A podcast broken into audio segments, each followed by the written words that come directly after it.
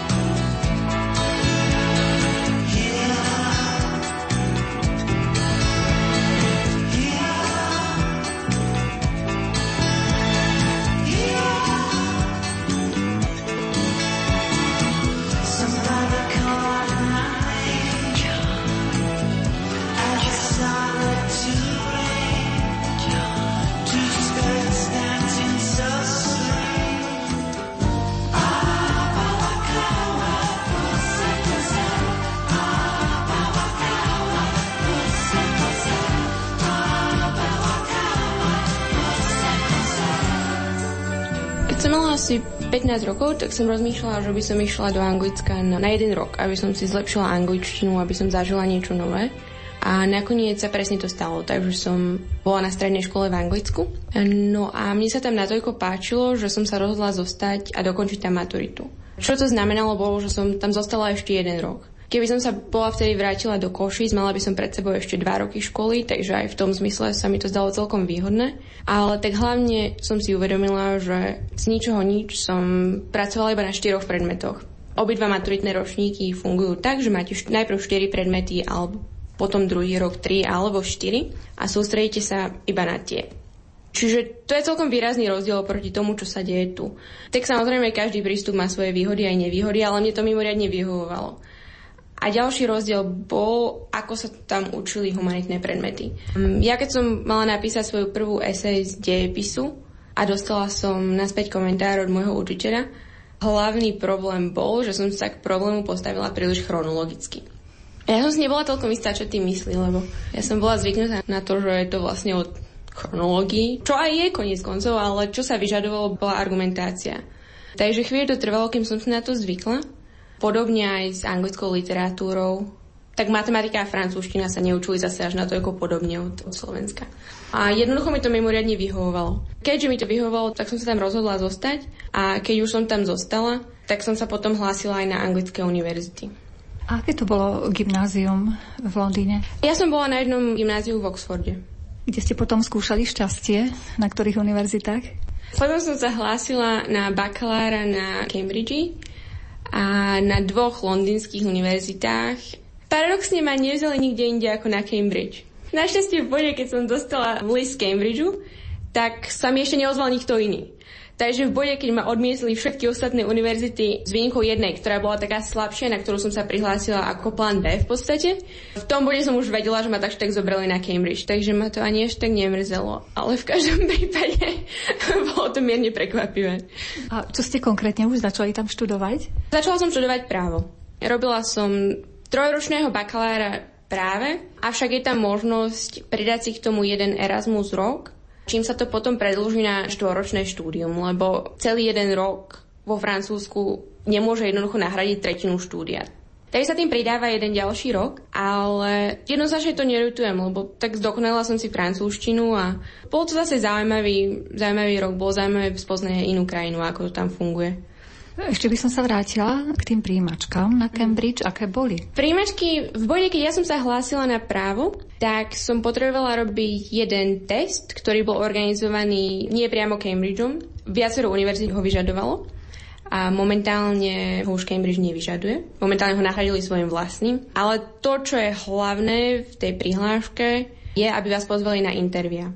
Takže ja som mala dve. Obidve boli právnické, niekedy majú ľudia aj všeobecné, len ohľadom toho, že prečo sa hlásia vôbec na Cambridge a podobne, ale ja som mala obidve odborné. A čo je hlavné, je byť schopný tam sedieť, rozmýšľať a rozprávať. A nehrozí, že sa tam nedostanete preto, že niečo konkrétne neviete. Ono to netestuje žiadne konkrétne vedomosti, žiadne konkrétne znalosti. Testuje to schopnosť kreatívne alebo aspoň rozumne odpovedať na otázku, ktorá by mala zaujímať ľudí, ktorí sa hlásia na ten predmet. Jedno z mojich interví, bol to ako keby taký scenár, že nájdete prste na ulici, ako by ste navrhli právny systém, čo by ste s ním mali spraviť. Ja už sa nepamätám na tie detaily, tie už som šťastne vypudila z mojej pamäti. Avšak viem, že stále som prišla s nejakým pravidlom, on potom trocha pozmenil tú situáciu a spýtal sa ma, a čo by sa malo spraviť vtedy, pokiaľ by tento fakt bol iný. A bolo to, bolo to skutočne zaujímavé, bolo to zároveň aj celkom zábavné. V skutočnosti asi najlepší indikátor toho, že to ide dobre, je, pokiaľ sa vám tie otázky zdajú zaujímavé. A oni zvyčajne sú. Zároveň existujú rôzne mýty o tom, že sa vás spýtajú niečo úplne absurdné. Momentálne mi nenapadá žiaden príklad, ale niečo úplne absurdné. Mne sa to nestalo vôbec. Všetky otázky boli rozumné. Ako vravím, bolo to niečo, čo by malo zaujímať ľudí, ktorí chcú študovať daný predmet. Koľko asi trvalo to interviu? Myslím, že každé trvalo tak 25 minút, pol hodiny. Obidve boli v jeden deň. To sa ešte pamätám. V čase, keď vy ste tam študovali, boli tam aj nejakí ďalší Slováci? Určite. Oni sú tam rôzne univerzitné kluby, a jeden z nich aj na Cambridge je aj Československý klub. Takže do veľkej miery tam zvykli byť ľudia, ktorí už robili povedzme magistra alebo ďalšie štúdia, ale nájdu sa rozhodne aj bakalári. Často sú to ľudia, ktorí robia skôr prírodovedné predmety, ale zase nájdu sa aj ľudia, ktorí robia humanitné predmety, z toho, čo ja som videla. Ako vôbec beží celý ten školský rok na Cambridge? Skúste prezradiť. Ide o 3 8 týždňové trimestre. Takže ono to znie ako strašne veľa voľna. Čo to teoreticky aj je, ale zostáva aj na tie prázdniny celkom dosť práce. Nie na letné, ale na tie cez Vianoce a cez Veľkú noc.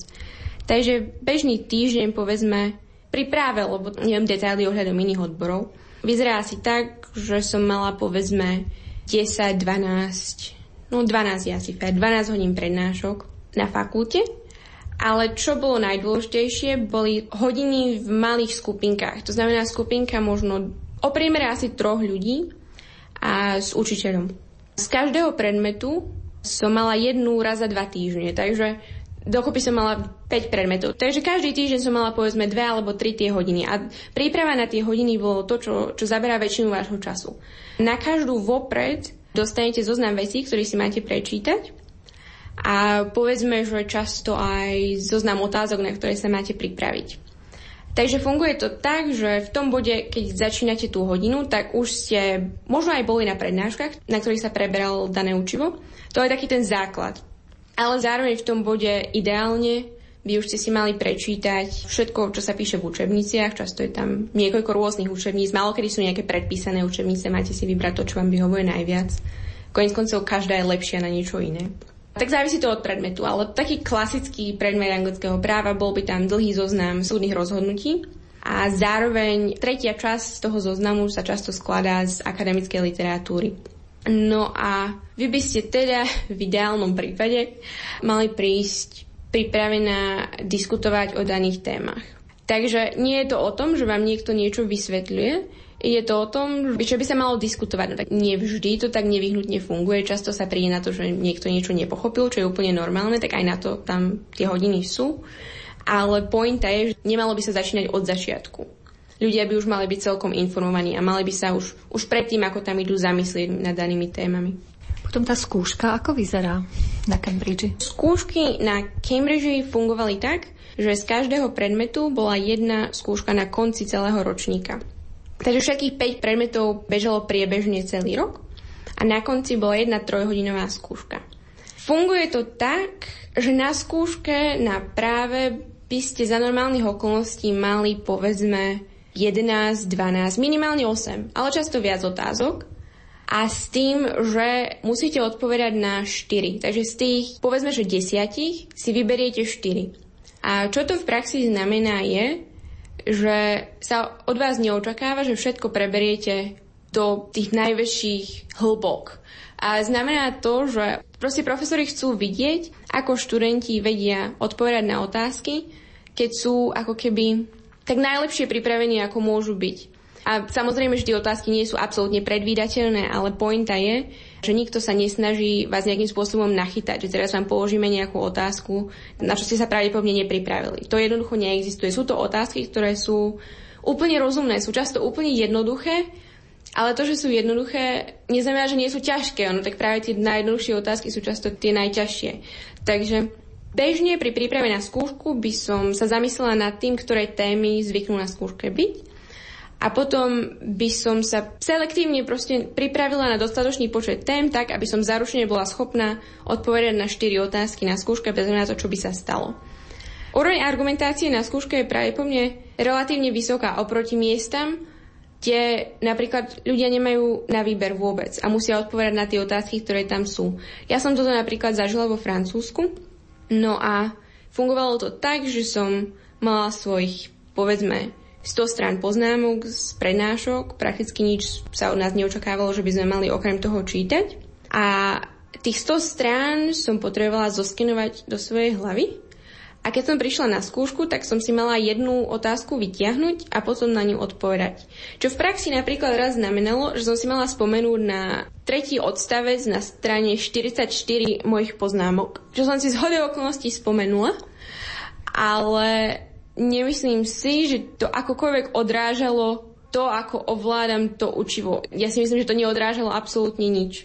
Um, pokiaľ skúška funguje tak, tak to znamená automaticky, že človek všetko preberie pomerne povrchne, lebo pravdepodobno, že dostane niečo, na čo je ozaj vynikajúco pripravený a na čím sa ozaj skutočne zamyslel, je natoľko nízka, že ako ja to beriem vážne, ja to skutočne beriem vážne, ale to sa ani mne nechce. Pretože pokiaľ sa pripravím na skúšku s tým, že v pohode môžem dostať jeden odstavec z približne 300 odstavcov, tak moja motivácia, aby som sa na každý ten odstavec pripravila vynikajúco alebo vedela povedať niečo zaujímavé, je natoľko nízka, že to si radšej teda niečo prečítam alebo čokoľvek iné. Takže toto je ten hlavný rozdiel medzi tým, čo ja som videla vo Francúzsku bola som tam ako Erasmus študent, takže neviem naisto, že takisto to funguje aj pre domácich študentov. To si s to povedať neviem, ale podľa mojej skúsenosti ako Erasmus študent to fungovalo tak, ako som to opísala. Takže to bol jednoznačne najväčší rozdiel medzi tým, čo ja som videla vo Francúzsku a medzi tým, čo vidím v Anglicku. I will always be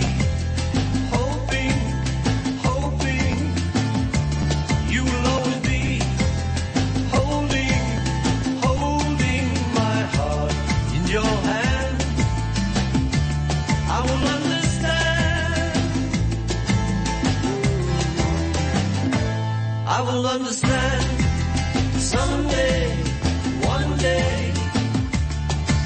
understand.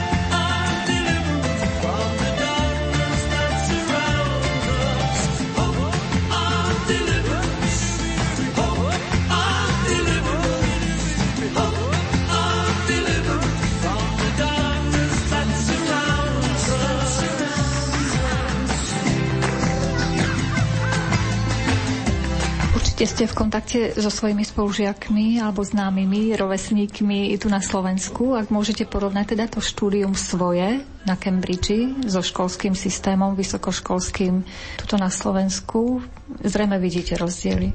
Mne sa to neporovnáva veľmi ľahko, lebo mám pocit, že by som o tom potrebovala vedieť viac. Ale jedna z vecí, ktorá je skôr faktická, je, že mám pocit, že na Slovensku, pokiaľ niekto študuje právo, má oveľa viac povinných predmetov. Z časti to asi vyplýva aj z toho, že viac menej každý robí aj bakalára, aj magistra a myslím, že z toho, čo som počula, zdalo by sa, že aj na magisterskom štúdiu existujú nejaké povinné predmety. Keby som to mala porovnať s Cambridgeom, tak v prvom ročníku som mala 4 predmety, v druhom 5 a v treťom tiež 5 a z tých teda 14 predmetov iba asi 7 alebo možno 8 bolo povinných a zvyšok bol nepovinný. Je to mizivé percento počtu predmetov, ktoré sa vyučuje tu. Ono samozrejme asi aj mať širší záber má svoje výhody, ale pravdu povediac nevidím nevyhnutne dôvod na to, aby každý nevyhnutne vedel trocha o všetkom, Zdá sa mi zmysluplnejšie, keď ľudia vedia viac o niektorých predmetoch, ktoré ich zároveň aj zaujímajú. A toto by som videla ako veľký rozdiel, lebo verím, že to má veľký dopad v podstate na každodenný akademický život. Či človek musí robiť veľa predmetov za rok, mnohé z tých povinné, alebo či robí 4 alebo 5 v priebehu celého roka a môže sa sústrediť iba na tie. Zároveň, čo je veľký rozdiel, je, že tu sa magister z toho, čo som počula, považuje za v podstate nevyhnutný. V Anglicku to tak nie je. Ja som z do okolností robila aj magistra, ale je to považované za niečo naviac. Poznám ozaj nemalo právnikov, ktorí skončili bakalára a priamo sa išli zamestnať do právnických firiem, do advokátskych kancelárií, kamkoľvek inde. Pre určitý úzky profil prác je užitočné mať magistra, ale ozaj to považované za niečo naviac. Zároveň z toho vyplýva, že pokiaľ magistra robíte, tak v podstate si každý jeden predmet, ktorý nakoniec robíte, si si sami vybrali. Funguje to tak, že jednoducho tam nie sú žiadne povinné predmety, keďže je to považované za niečo naviac, takže logicky nie sú tam žiadne povinné predmety. Pokiaľ ste sa samozrejme neprihlásili na špecializovaného magistra, v tom prípade sú tam tie predmety, ktoré ste si vybrali tým, že ste sa na neho prihlásili. Takže tak. Takže toto by som videla ako veľký rozdiel. Tým skôr, že tým pádom štúdium nevyhnutne trvá 3 roky, ale môže trvať aj viac, ale môže trvať aj 3 roky. A to je rozdiel.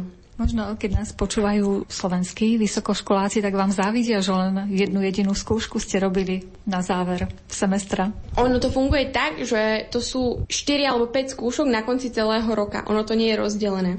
Ďalší rozdiel, to sa už netýka priamo štúdia. Ale tak pre právo je to mimoriadne relevantné. Ďalší rozdiel je, že v Anglicku, ako skončíte buď bakalára alebo magistra, tak potom, ak chcete byť advokát, tak potrebujete spraviť jeden jednoročný program praktický. Ak chcete pracovať pre právnickú firmu, je to tam tak rozdelené, tak potrebujete spraviť tiež ekvivalentný jednoročný praktický program a potom začínate pracovať. A v advokátskych kanceláriách vám stačí jeden rok, ako tu sa to volá koncipient, ak sa nemýlim, a v právnických firmách dva roky. A ak sa nemýlim, tak túto momentálne trvá 5. Aký bol život vysokoškoláka mimo školu, mimo povinnosti, mimo skúšky? Cambridge funguje tak, že každý študent patrí do nejakého koledžu. A univerzita je tým pádom rozdelená na asi 30 koledžov, jednotiek. A váš život často do veľkej miery sa točí práve okolo vášho koledžu. Takže zvykne to byť tak, že tam priamo aj bývate v areáli a zároveň je tam jedáleň, koleďový bar, koleďové, prakticky čokoľvek, povedzme, že divadlo alebo niečo, koleďová kaplnka. No a vaše akademické záležitosti sa dejú na vašej fakulte, takže to s tým nesúvisí, ale váš život tým, že tam bývate a tým, že ako náhle tam prídete, tak sa zoznámite s veľa ľuďmi z vášho koledžu. A napríklad jeden zo systémov je, že máte ako keby koledžových rodičov. Takže ešte predtým, ako tam vôbec prídete v prvom ročníku, tak dostanete list, teda respektíve e-mail od vašich koledžových rodičov s tým, že vám povedia trocha o tom, ako veci fungujú. A s tým, že keď už tam prídete, tak sa s nimi stretnete, poukazujú vám Cambridge, a môžete sa ich spýtať, čo len chcete. A zároveň, toto je celkom bežné pre Anglicko, existuje niečo, čo sa volá Freshers Week, čiže je to ako keby týždeň, alebo možno necelý týždeň pre prvákov, predtým ako začnú prednášky. A takže sú rôzne, ale skutočne, skutočne rôzne veci, ktoré sa dejú v priebehu toho týždňa. Zvyknú byť napríklad ako keby výstava alebo prezentácia všetkých možných klubov, ktoré existujú na univerzite. Rôzne, ja neviem, napríklad večere, príležitosti zahrať si nejaký šport alebo zoznámiť sa, nejakým, sa s nejakým športovým tímom. A existujú športové týmy na collegeovej aj na univerzitnej úrovni. Ja som napríklad v prvom ročníku veslovala asi jeden rok. Je to, je to ozaj fajn spôsob, ako sa zoznámiť s mnohými ľuďmi. Veslovanie je veľmi populárne, aj keď v zime je trocha zima. Obzvlášť, ak takmer zamrznie rieka. A v podstate aj rôzne, rôzne večierky alebo party alebo čokoľvek. V podstate každý si niečo nájde, to je pointa. No a aj po Freshers Week existujú ozaj rôzne udalosti v priebehu celého trimestra.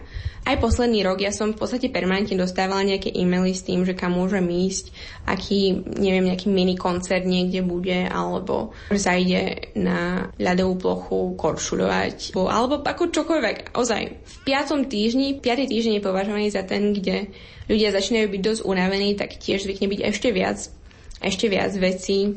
Ľudia hrajú na hudobné nástroje, rôzna, ja neviem, komédia, prakticky čokoľvek, skutočne. S tými kvázi rodičmi je potom ten študent v kontakte v priebehu celého štúdia, alebo len ho tak uvedú vlastne na tú univerzitu? Na začiatku rodičia raz zoberú svoje dieťa na večeru. Zároveň, ako som hovorila, ho prevedú po Cambridge. Potom to už závisilo na tom, nakoľko reálne spolu chcete tráviť čas. Že nie je nezvyčajné, že nakoniec sa z neho stanú kamaráti, zároveň nie je nezvyčajné, že proste rodičia a deti idú svojou cestou. Ale dôležité je, že vlastne keď tam človek príde, tak má niekoho, koho sa môže spýtať na čokoľvek, čo on potrebuje. To sú len jedni z tých ľudí, ktorí tam pre vás sú.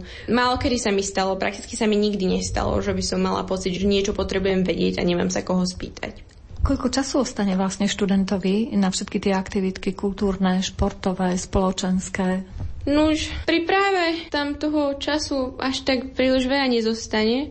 Pozrite sa, ja vám to poviem tak. Veľa právnikov si povie, že ideálne by chceli za týždeň pracovať, ako študovať nejakých možno 45 hodín. Takže pokiaľ je človek dostatočne zorganizovaný, tak okolo tých hodín, keď študuje, tak samozrejme si vie na čas aj na iné veci. A, a veľa ľudí sú celkom zorganizovaní, takže ako celkom to tam žije, to je jednoznačne. Študenti aj pracujú popri štúdiu, alebo len sa venujú štúdiu? Popri trimestroch na Cambridge sa pracovať nemôže. Môže pracovať cez prázdniny. Je to nastavené tak, že študenti majú možnosť zobrať si od štátu pôžičku a fakt, že nemôžu pracovať popri štúdium, má odrážať to, že sa majú byť schopní sústrediť na, to, na štúdium v tom čase, keď tam sú počas trimestra. Na druhej strane počas prázdnin ľudia často pracujú.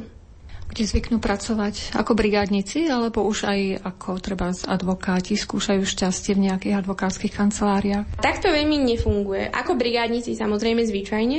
V Anglicku to nefunguje tak ako tu, kde mám pocit, že ľudia často popri štúdiu pracujú v advokátskych kanceláriách. To sa jednoducho nerobí. Šťastí, pretože, ja neviem, na jednej strane by to mimoriadne zvýhodňovalo ľudí, ktorí bývajú v Londýne, pretože ťažko pracovať v advokátskej kancelárii, keď bývate niekde inde, ako to by tam bol mimoriadne obmedzený počet miest. Aj tie skúsenosti, ktoré by ste tým nabrali, by boli jednoducho iné, ako keď ste v Londýne.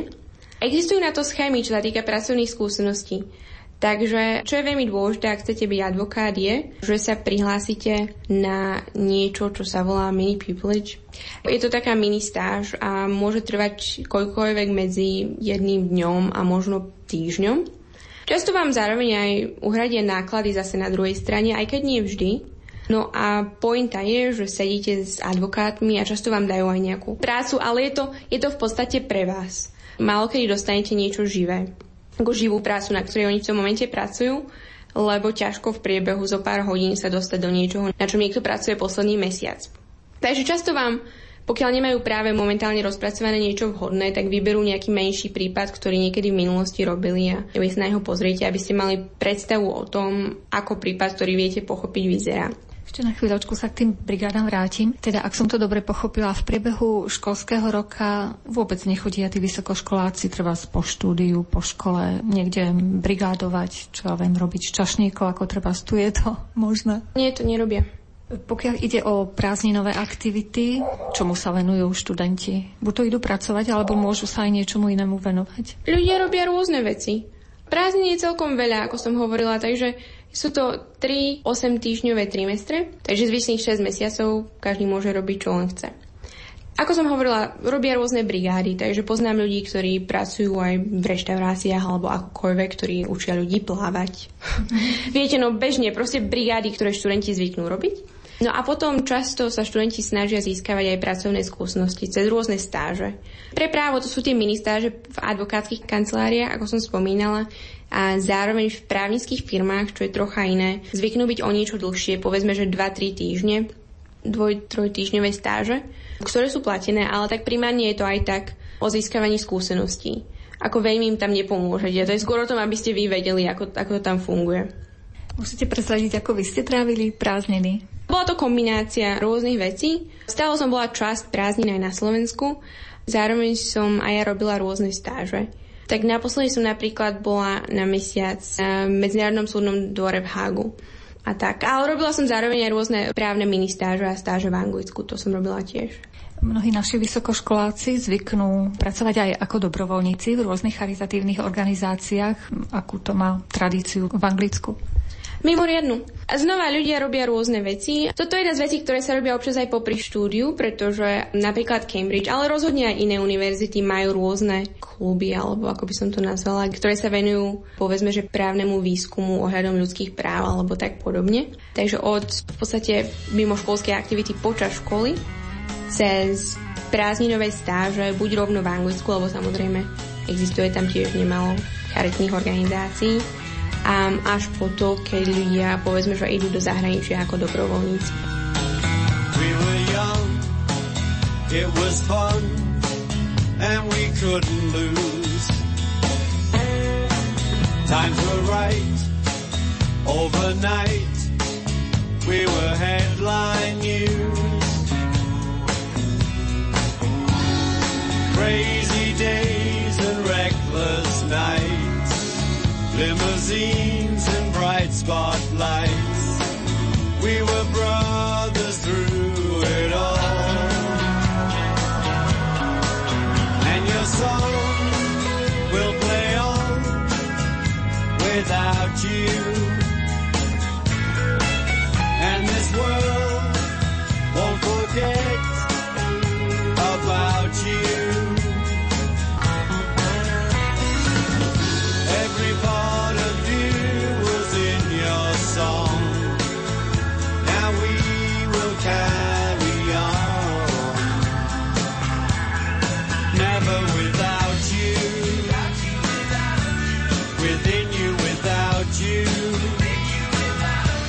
the sun is about you.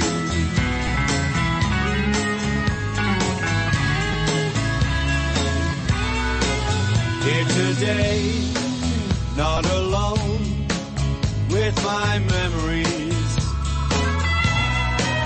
Life is strange, how things change, it's reality.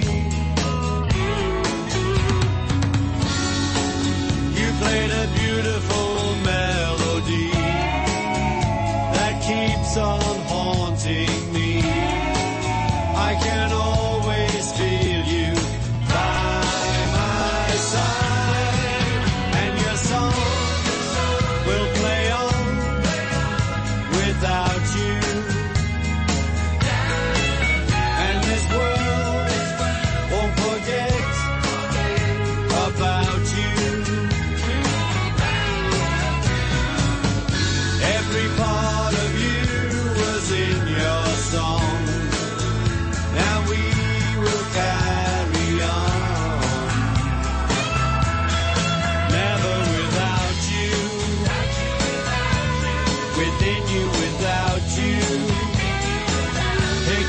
dishonors about you.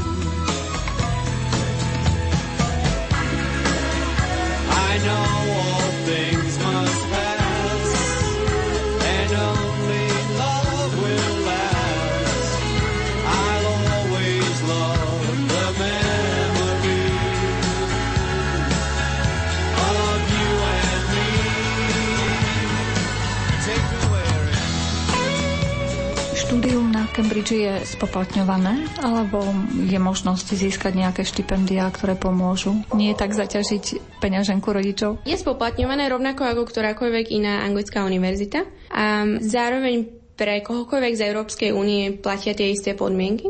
A ako som spomínala, tak existuje tam na to systém, ktorý sa znova vzťahuje aj na ľudí z Európskej únie a kde si študenti môžu zobrať pôžičku na študijné náklady, ktorá sa potom spláca až v bode, keď človek začne pracovať a nie len, že začne pracovať, ale začne pracovať a začne zarábať obnos, ktorý je vyšší ako určitá suma.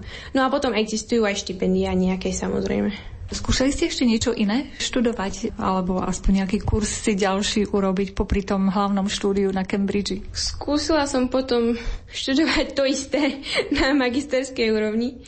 Takže potom som ešte robila magistra a na Oxforde teraz posledný rok. Takže to je to, čo som práve teraz skončila. A Oxford, tak by ste nám mohli priblížiť? Oxford sa pravdu povedia od Cambridgeu až tak veľmi nelíži. čo by som asi nemala hovoriť. Ale tak ten systém, systém je podobný v tom zmysle, že sú tam college, na ktorých ľudia žijú. A zároveň akademicky by som nejak veľmi nerozlišovala medzi nimi. A pokiaľ nejaký expert na určitý odbor sa nachádza na jednej škole, tak možno práve na ten odbor tá škola v tom jednom prípade je silnejšia, ale je pohyb medzi, medzi nimi doma je v skutočnosti veľmi veľký a nezdá sa mi veľmi zmysluplné nejak vo všeobecnosti sa snažiť povedať, ktorá škola je silnejšia. Oni sú rovnako silné a sú považované za rovnako silné. Vy ste vlastne nedávno promovali, k čomu vám teda gratulujeme. Určite máte predstavu o svojej budúcnosti, čo vás čaká a v ktorom smere by ste sa chceli realizovať. Teraz na jeseň začínam jeden praktický advokátsky kurz v Londýne, čo je ďalší krok ku kvalifikácii ako právnik a v priebehu tohto roka sa budem hlásiť do advokátskych kancelárií v Londýne. Máte už vybranú špecializáciu, čomu by ste sa chceli venovať? Ideálne obchodné právo s e, medzinárodným rozmerom, ale tak stále som pripravená preskúmať aj, aj nové oblasti.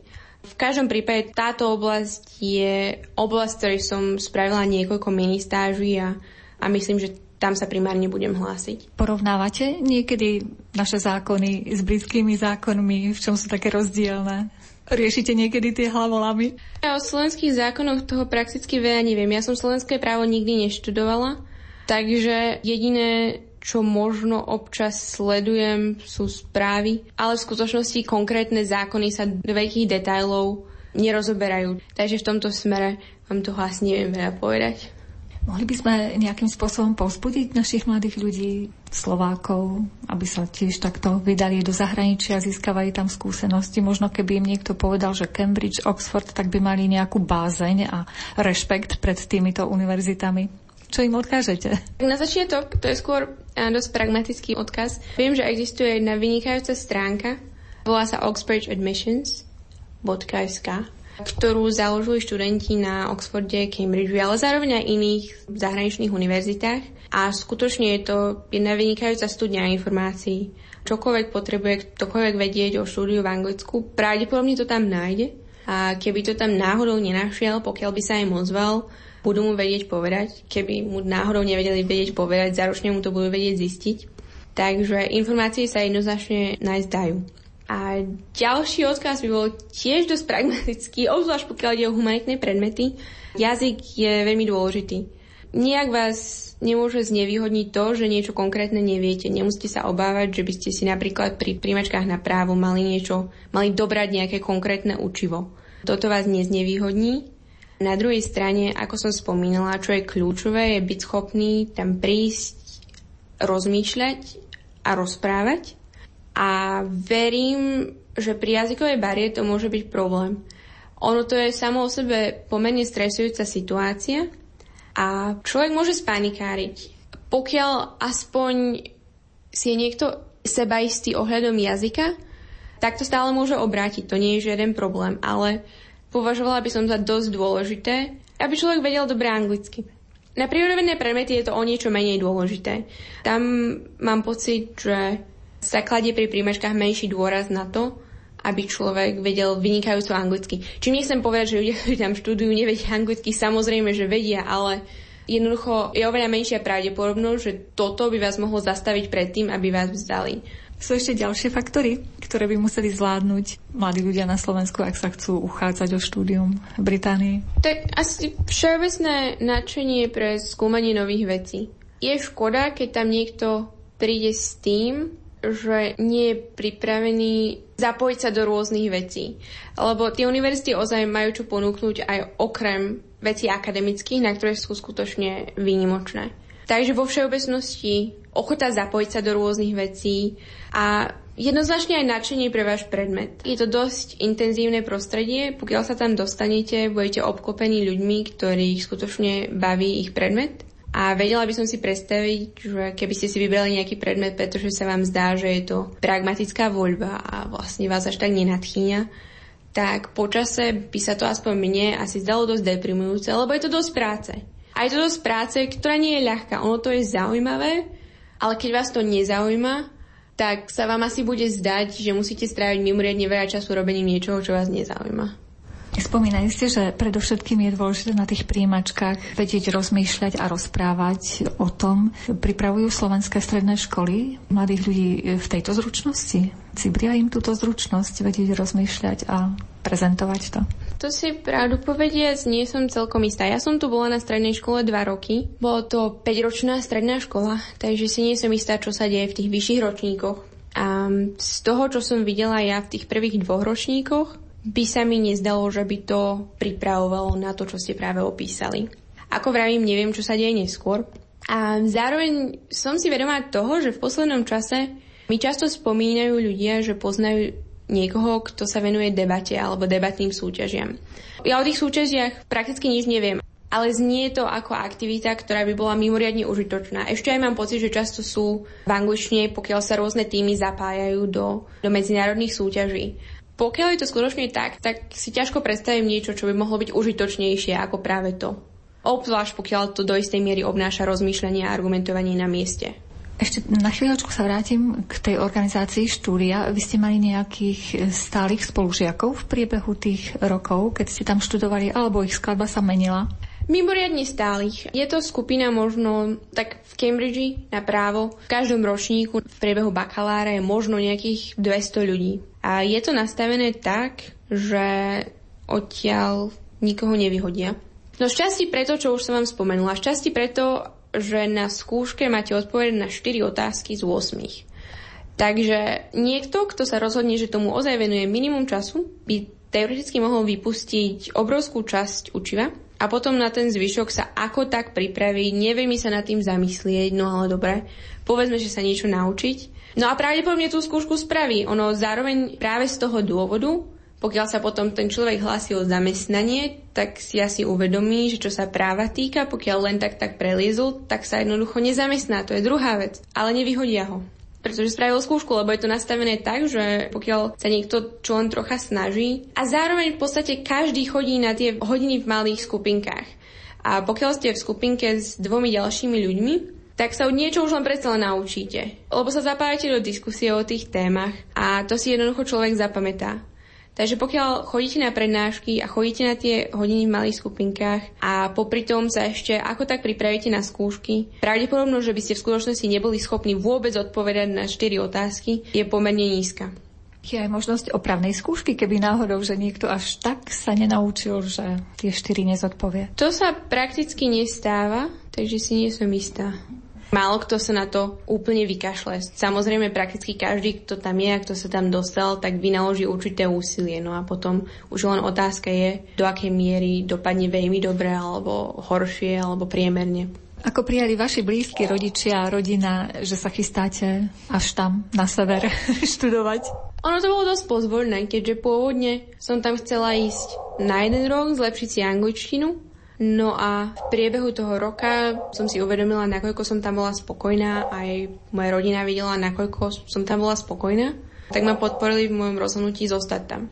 Mala som na to dôvody okrem iného. Som vedela veľmi presne, prečo tam chcem zostať, prečo si myslím, že bude dobré rozhodnutie aj pre moju budúcnosť tam zostať a prečo sa mi tam páči. Takže moja rodina tým, že aj videli, nakoľko som tam spokojná, tak to prijali dobre. Dá sa nejako shrnúť v krátkosti, čím vás obohatilo práve to štúdium v Británii? Prinútilo ma rozmýšľať nad mnohými vecami, nad ktorými by som sa asi ináč nezamyslela. V podstate permanentne máte pocit, že riešite otázky alebo problémy, ktoré sú ozaj ťažké. Potom si uvedomíte, že jednoducho na nich neexistuje jedna správna odpoveď, ale že je mimoriadne obohacujúce zamýšľať sa nad nimi a snažiť sa prísť na to, aká je podľa vás správna odpoveď. A nepoznám žiaden iný proces, pri ktorom by sa človek naučil viac. Nikdy ste nemali také dni, že ja by som to mala zbaliť a idem radšej na to Slovensko? Prakticky nikdy nie. Čiže aj celú svoju budúcnosť si teraz predstavujete skôr v zahraničí alebo v anglicky teda hovoriacich krajinách? Momentálne budem robiť jednoročný praktický advokátsky kurz, v priebehu ktorého sa budem hlásiť do advokátskych kancelárií a potom budem pracovať pre advokátsku kanceláriu v Londýne, dúfam, pri troche šťastia. No a potom uvidím, nakoľko som spokojná. Prečo práve tú advokáciu ste si vybrali? Kvôli advokácii. Pretože pokiaľ pracujete pre právnickú firmu, to je ten hlavný rozdiel, že právnici z právnických firiem nevystupujú pred súdom. A ako advokát na druhej strane riešite tie najťažšie, najzaujímavejšie právne otázky, ktoré sa k právnikom dostávajú a potom ich prezentujete na súde, čo je niečo, čo ma veľmi baví. Ja som sa zúčastnila niekoľkých súťaží, ktoré sú v podstate simulované právne spory a tým pádom som si uvedomila, že advokácia je niečo, čoho by som sa nechcela vzdať. Z toho dôvodu sa nehlásim do právnických firiem. Dnešnej relácii sme si vypočuli košičanku Kristínu Lukáčovú, ktorá nám priblížila štúdium na známych univerzitách ako sú Cambridge či Oxford. Ďakujeme jej, že sa s nami podelila o svoje skúsenosti a vám, vážení poslucháči, ďakujeme za pozornosť. Reláciu pre vás pripravili Jaroslav Fabian, Erny Murín a Mária Čigášová. Želáme vám príjemný deň. Sky ripped apart,